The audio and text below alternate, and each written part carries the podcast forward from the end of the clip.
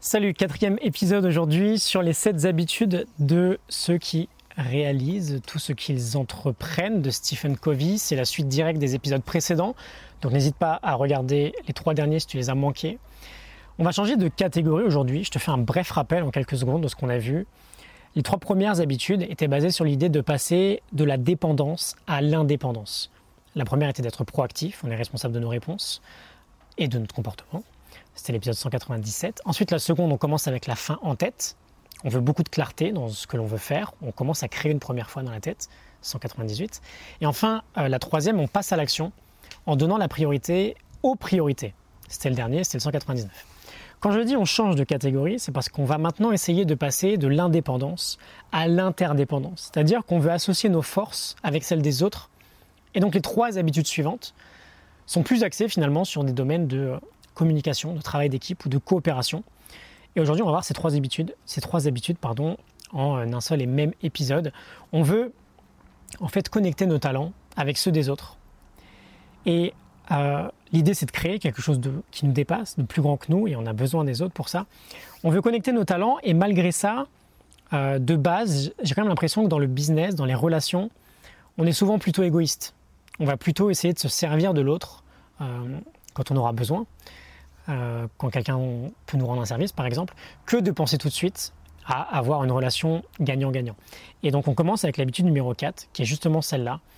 Euh, penser, quoi qu'il arrive, gagnant-gagnant, quelles que soient nos relations.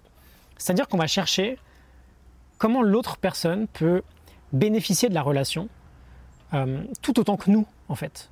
Et il nous dit, Stephen Covey, de penser victoire commune plutôt que victoire personnelle. Et j'ouvre les guillemets, d'ailleurs, j'ai une petite citation. Euh, nos rapports avec autrui devraient aboutir à un apprentissage réciproque de chaque caractère, permettre une influence mutuelle et des bénéfices communs. Cela requiert un grand courage et beaucoup d'attention, euh, particulièrement si l'interlocuteur a tendance à penser gagnant-perdant. Je ferme les guillemets. Ensuite, on a donc pensé gagnant-gagnant. Se mettre à la place de l'autre et comprendre comment l'autre pourrait être sortir gagnant aussi de la relation. Ensuite, on a l'habitude numéro 5, chercher d'abord à comprendre et ensuite à être compris. On veut apprendre à communiquer d'une manière constructive. On en revient à toute la série qu'on avait faite sur, euh, faite sur Dale Carnegie, comment se faire des amis. Je te mettrai des liens en description.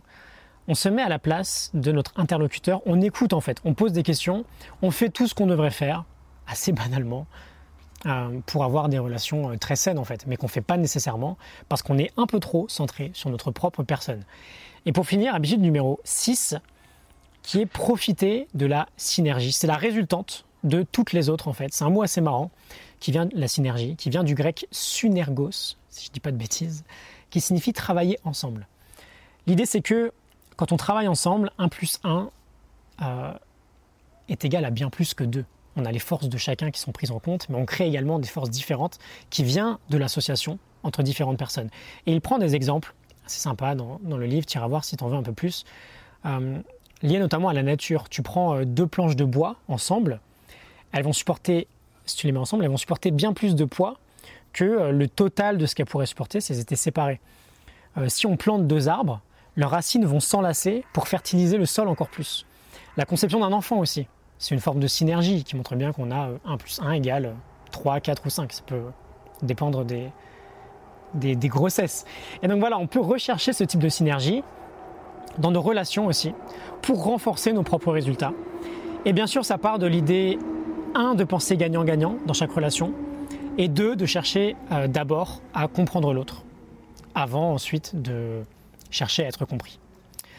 Euh, voilà, je te laisse la morning note du livre Les 7 habitudes de Stephen Covey en description. On fera un dernier épisode demain sur la septième, septième pardon, habitude, sans doute la plus importante, qui va euh, solidifier tout ce qu'on a vu avant.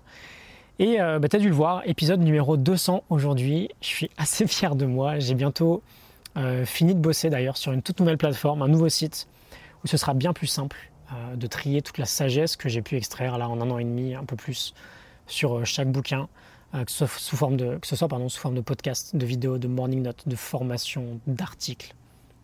Je suis en train d'essayer de mettre tout ça en place. j'ai hâte de te montrer ça.